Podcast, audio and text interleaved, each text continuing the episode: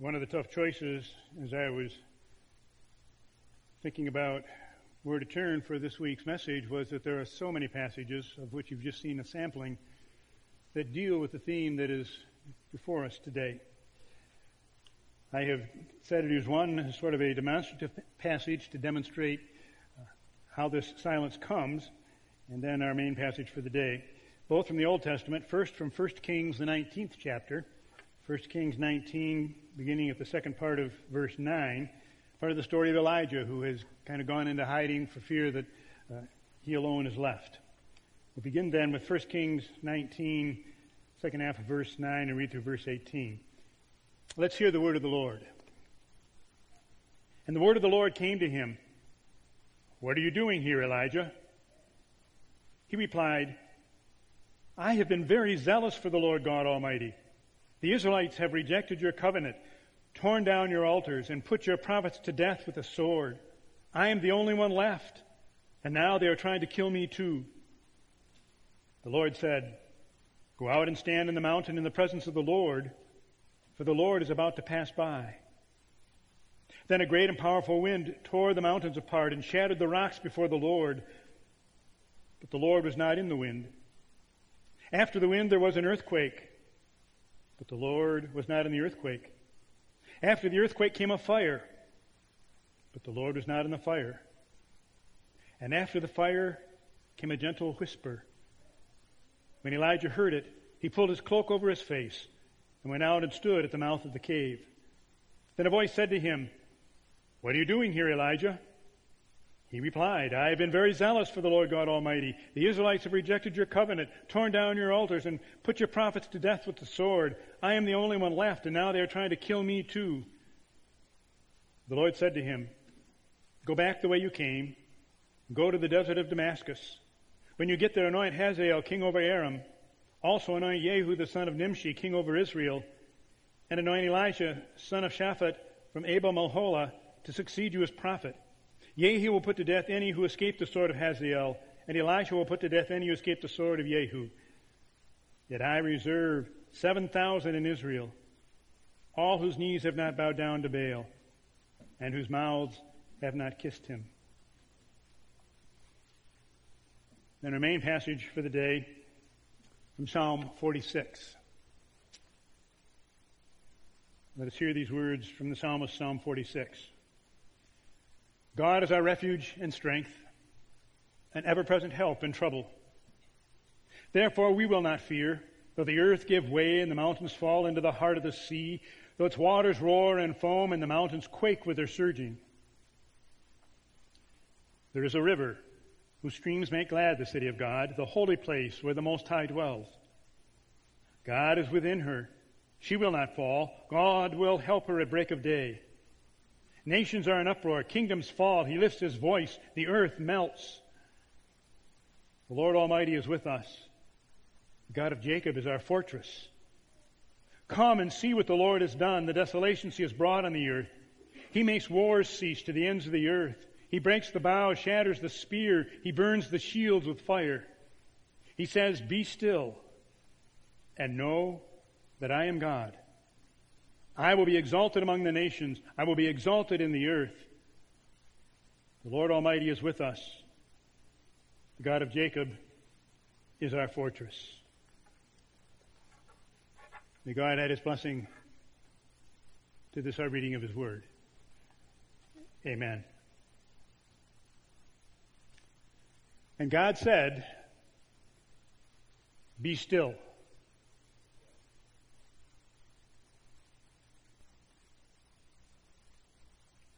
Kind of tough to be silent, isn't it? Even in church. Some of you online were probably starting to type the message. What's wrong with the sound?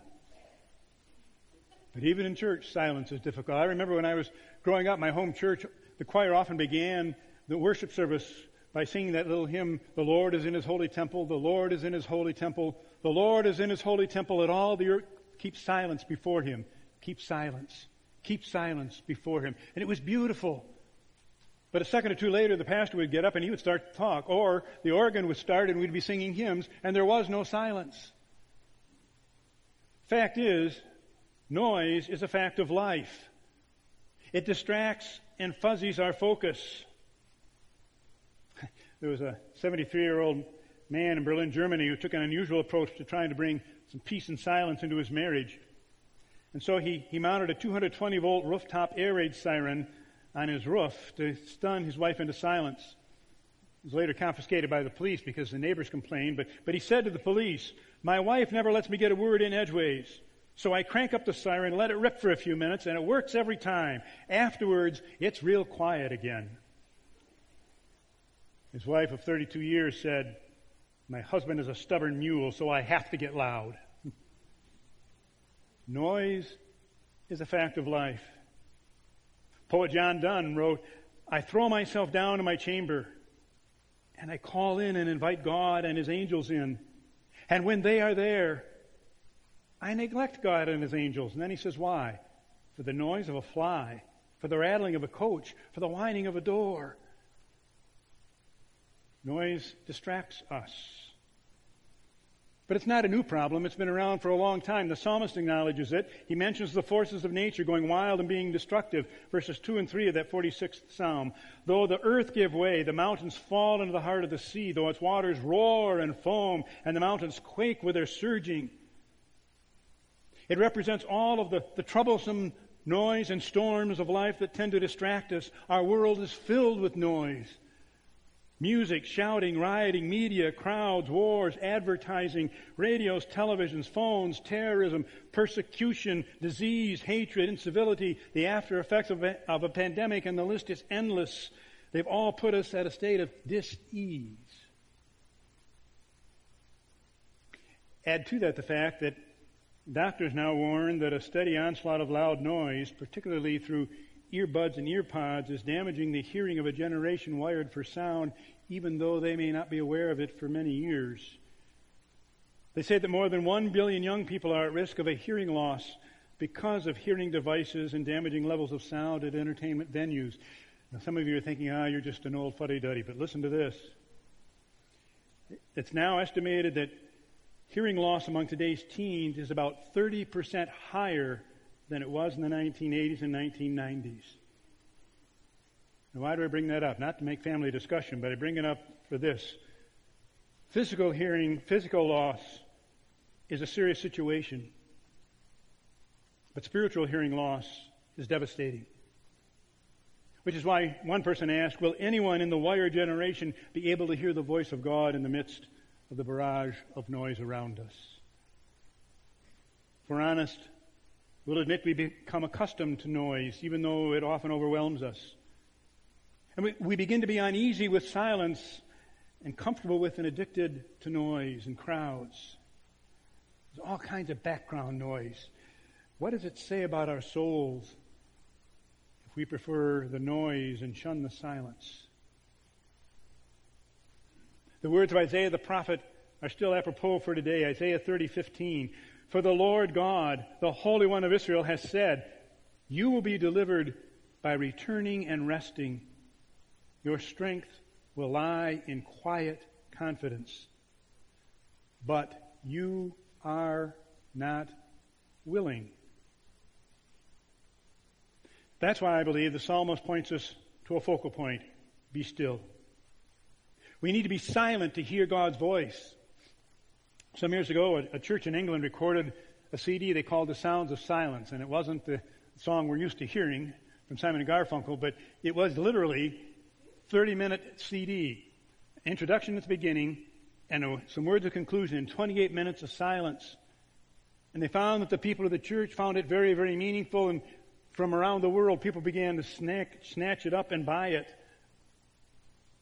An article in a Taiwanese newspaper called the CD a half hour of absolutely nothing. But the reality is it was a half hour of what we so desperately need, simply silence. So God's words are important to us. Be still. Literally, it says, stop it. Enough of this. Any parents ever say those to your kids? well, God, our Father, is speaking to us. Stop it. Enough. No more. Enough of your noise. Stop your complaining, complaining and your questioning and your arguing and your doubting and your fearing and your fretting and your worrying. Just stop. Be still. Get silent so I can speak to you because there are some things you need to remember and to learn and to hear. That's precisely how God ministered to Elijah in the passage we read. Only when all was quiet in the stillness did God speak. And then he spoke in a whisper. We don't even know what he said, just that it was in a whisper. So the question is what does silence and stillness look like? Well, silence is an e- easy definition. It means to close your mouth, to be quiet, to listen. Stillness puts some flesh on it. It says to be at peace. It's a state of mind that, regardless of the noise around us, produces a quietness within our bodies, a stillness within our minds, and a peace within our hearts. It's interesting that many of the speakers that are made these days they have devices in them to filter out the background noise. I think the psalmist is saying we need some spiritual filters to get rid of the background noise of the world in which we live. Isaiah said it well, Isaiah 26, 3, You will keep in perfect peace all who trust in you, all whose thoughts are fixed on you. And the word fixed literally means who lean into you. So indeed, in the midst of the noise around us, we lean into Jesus. We lean on Him. We need to make, we need to make be still appointments with God. But how do we do that? How do we make be still appointments with God? First, we enter into the Word of God. I love Psalm 73. Because in that psalm, the psalmist is talking about how unfair life seems to be that the wicked are doing all these wicked things, but they're gaining all the advantages, they're gaining all the power, they're getting all the riches. Verse after verse, he multiplies all of his complaints and concerns, but then something happens that changes his perspective. Verse 17 of Psalm 73 I entered the sanctuary of God. Then I understood their final destiny.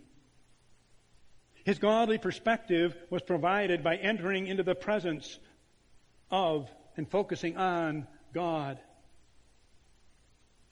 He changed where he was looking. Hazel Hurst was a blind was blind and a trainer of seeing eye dogs for the blind. And she said the most difficult thing in the training of the dog was to raise their eye levels. She said dogs have normally an eye level of about 18 inches. And most people have eye levels of four feet and above. So that if a blind person is walking and anything over four feet comes in front of them, a normal dog would never see it. So they need to be trained to raise their eye level so they can help the person who needs the help. And spiritually speaking, that's exactly what we need to do. We need to raise our eye level. We need to look at life as God sees it. And that's what entering the Word does for us. Entering the Word enables us to see life from God's perspective. Jesus said, John 15, 7, If you remain in me, my words remain in you. Pastor Kevin mentioned that a few minutes ago.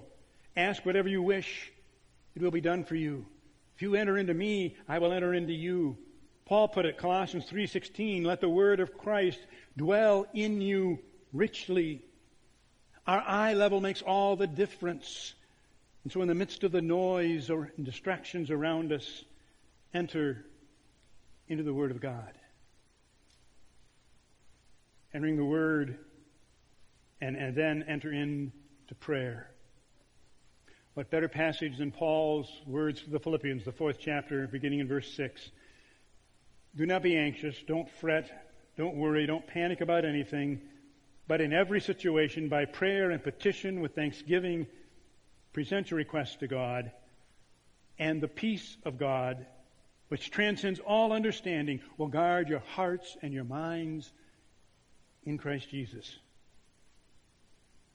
Paul said that kind of prayer filters out all the noise producing anxiety around us and ushers us into a state of peace. I love the fact that the Bible tells us that even Jesus got distracted because of the quaking noise around him. In John, the 12th chapter, he's talking to his disciples. It's, it's getting near time now for his crucifixion. He's speaking of his impending crucifixion, and he says, Now my heart is troubled. And what shall I say? Father, save me from this hour? No, it was for this very reason that I came to this hour.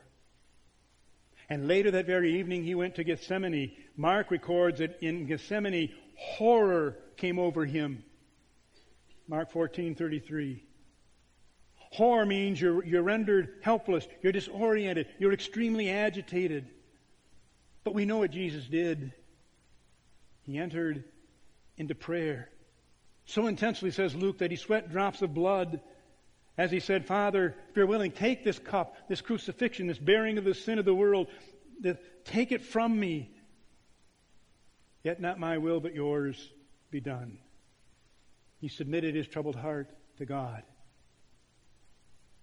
So the writer of the Hebrews could say in Hebrews 5 7, in his life on earth, Jesus made his prayers and requests with loud cries and tears to God, who could save him from death.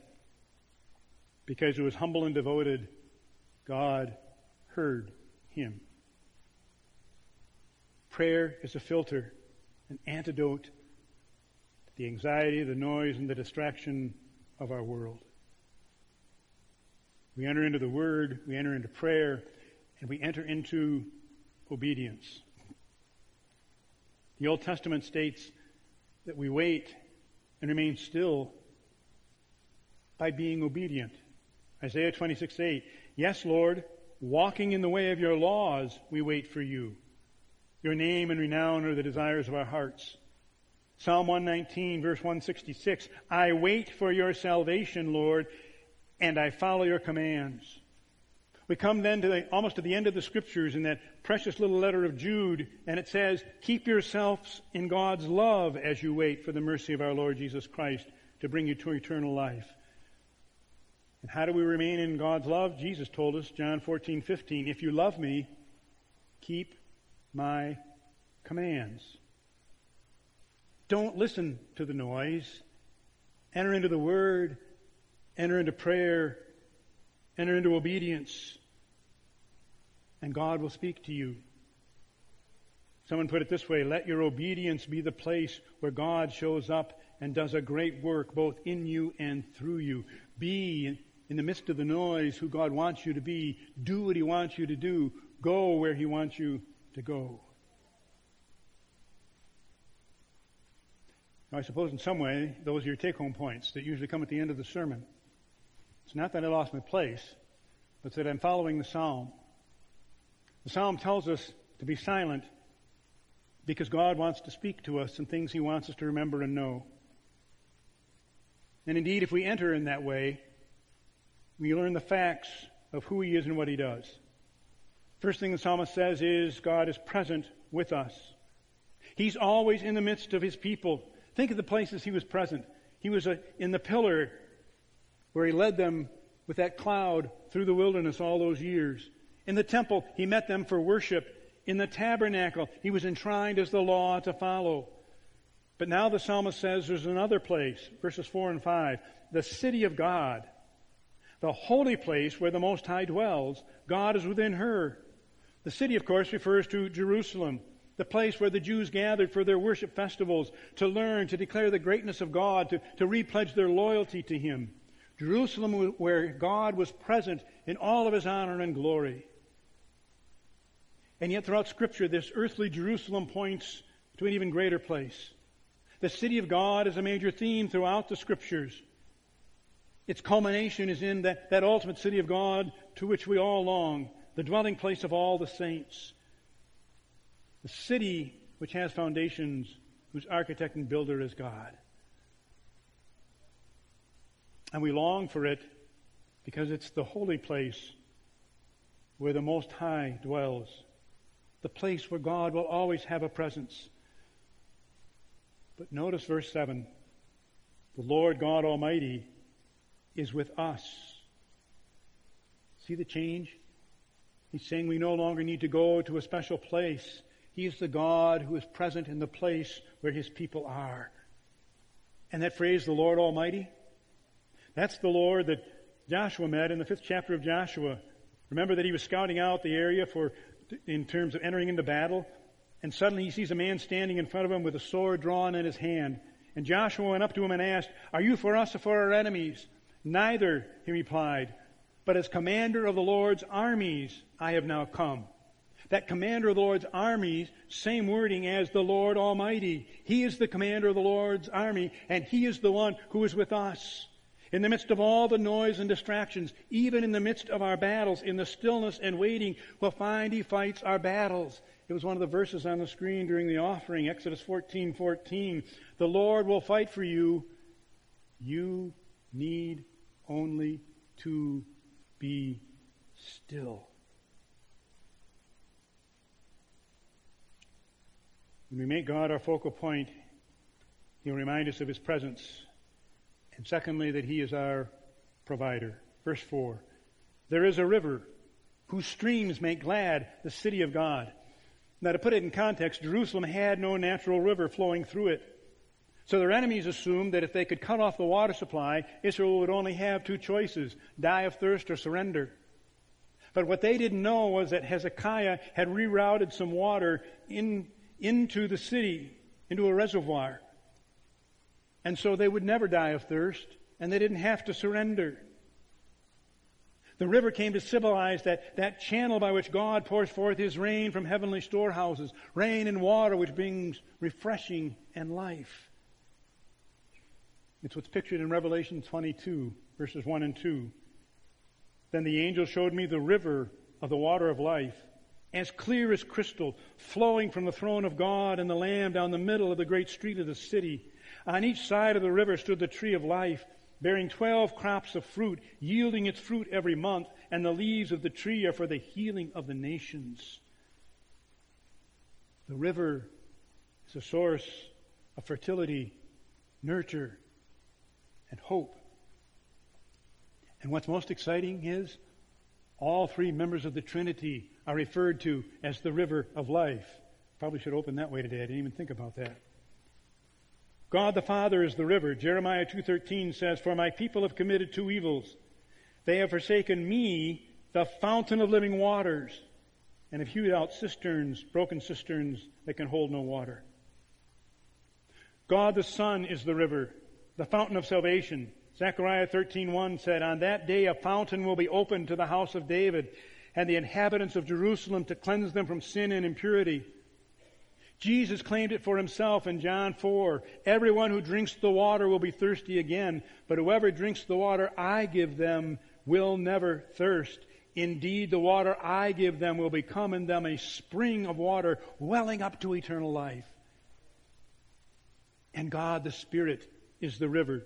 John 7:38 Whoever believes in me as scripture has said rivers of living water will flow from within them.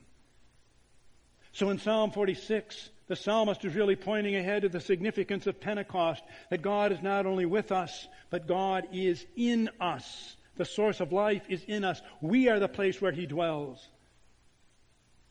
Which is why Paul could write in 1 Corinthians 6:19, "Don't you know that your body is the temple of the Holy Spirit who lives in you and was given to you by God?" No wonder the streams make glad the city of God. The river, the Spirit of God is always reviving and nourishing us, giving us life. Provides refreshment for the parched, thirsty soul, satisfaction for our thirsty desires, grace and love for broken hearts, truth for doubting hearts, peace for troubled hearts, comfort for sorrowing hearts, companionship for lonely hearts. And the gladness is so abundant that it flows through us into others. Entering into stillness reminds us that God is present, that He provides, but also that He protects us. He is our protector. And under this, this heading, the psalmist says several things about this protection. First, in verse 1, he says, God is an ever present help in trouble. Literally, it says, in some translations put it this way God lets Himself be found. I once did what turned out to be a wonderful children's sermon on that, that verse. I had that verse, and then I asked the, the children to close their eyes, and I told them that I was going to go hide in the sanctuary, and then when I told them they could open their eyes, see if they could find me. So the first thing I did was I, I went down kind of behind the first pew and ducked down, but kept my head up, and I just said, okay, can you find me? And of course they all looked at me right away and said, yeah, there you are. I had them close their eyes again, and I went and I stood over at the end of the pew, but just left my head up again, and same thing happened. I hit in a third place, same thing happened. And then the little boy said, You're not very good at hiding, are you? And while that was cute and funny, it was the cue I needed. It was a divine moment because it enabled me to say, Exactly, and neither is God. He lets himself be found in the times of our trouble. How does he do it? Verse 1 He is our refuge, a place of safety and protection, a place where we can go and know we're safe. Robert Louis Stevenson told a story of a ship that was tossed in a storm. They were by a rocky coast and it was very dangerous and the waves were crashing and the seamen on board were trying their best, but they were becoming frightened. And one young man in particular who was well down below the waterline began to panic. And so he, he bolted from there and he went up to the control room where the captain was and he watched as the captain calmly but with great strength steered the ship out into the open water where it was calm and peaceful.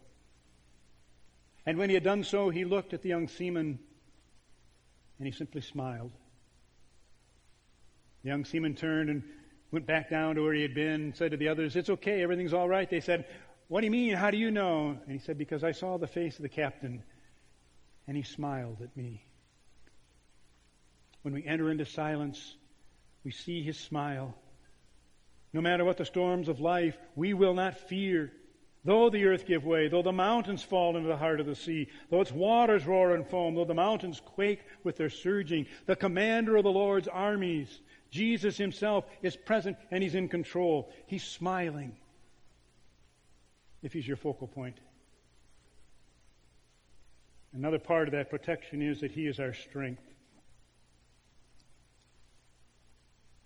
A man went to the Chicago World's Fair many years ago and he was impressed because in the distance he saw another man in beautiful oriental robes pumping water. As he stood and watched, he was amazed at how much water was being pumped and how regular the man was and the strength that he had. And so he, he went up and got closer, and as he got closer, he realized that it wasn't a real man, it was a wooden figure. And the man wasn't pumping the water, the water was moving him. What is it Luther's hymn states?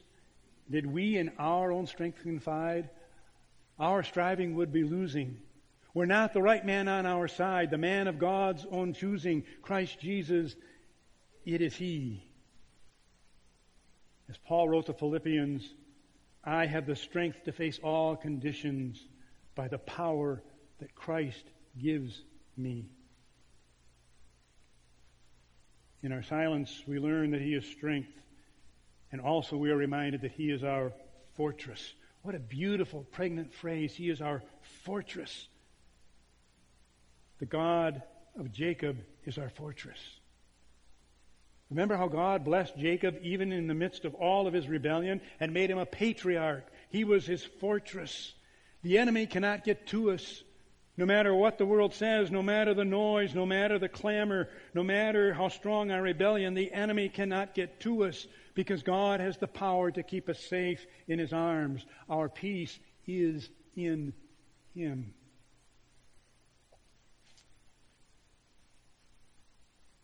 Some of you may remember a pro football player by the name of Dennis Byrd back in the early 90s.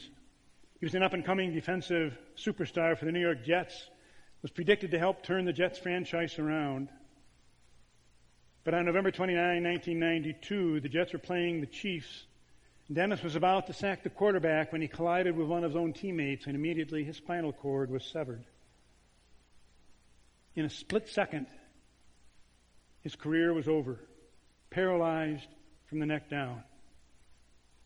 Everything he planned for and had hoped for was gone. And later he wrote about waking up in the hospital in the middle of the night, feeling the halo brace, not knowing where he was, not knowing why.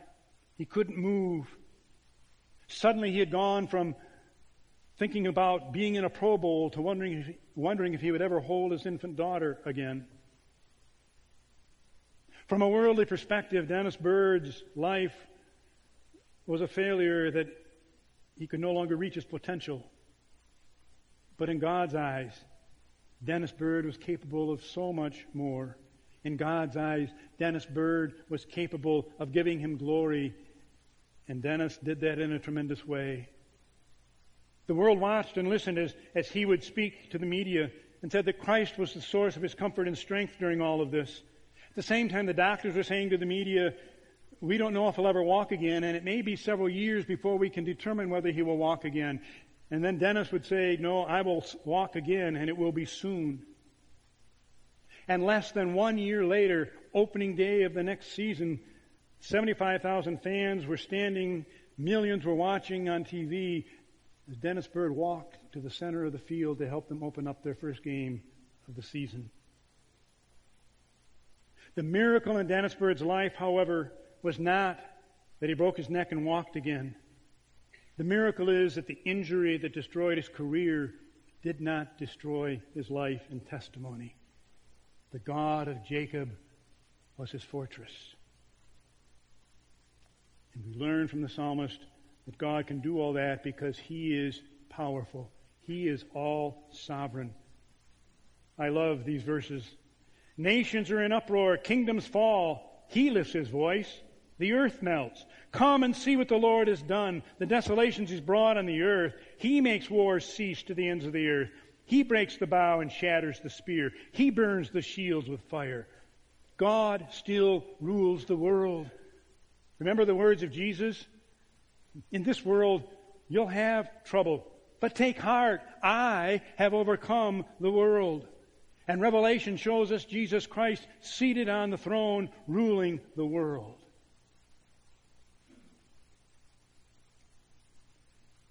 Maybe the picture that brings it all back is comes from Sarah McCracken, who wrote about hummingbirds. We know that hummingbirds flap their wings at about 50 beats per minute. And uh, per second, not per minutes. Yes. Thank you for the frown, honey. I, I could tell I wasn't right. 50 beats per second. And yet, when you look at a hummingbird, he looks so still. You'd never know 50 beats per second. Sarah McCracken then said these words When I think of God's grace at play in my own life, my most successful moments happen when I hold steady at the center. Confidence is found not in productivity, but in the quietness of heart. That's what it means to be still. We may be flapping at 50 beats per second, but we can be still because it's in a moment like that when, as Isaiah said, God might just say to us, Look, I'm about to do something new. Even now, it's coming.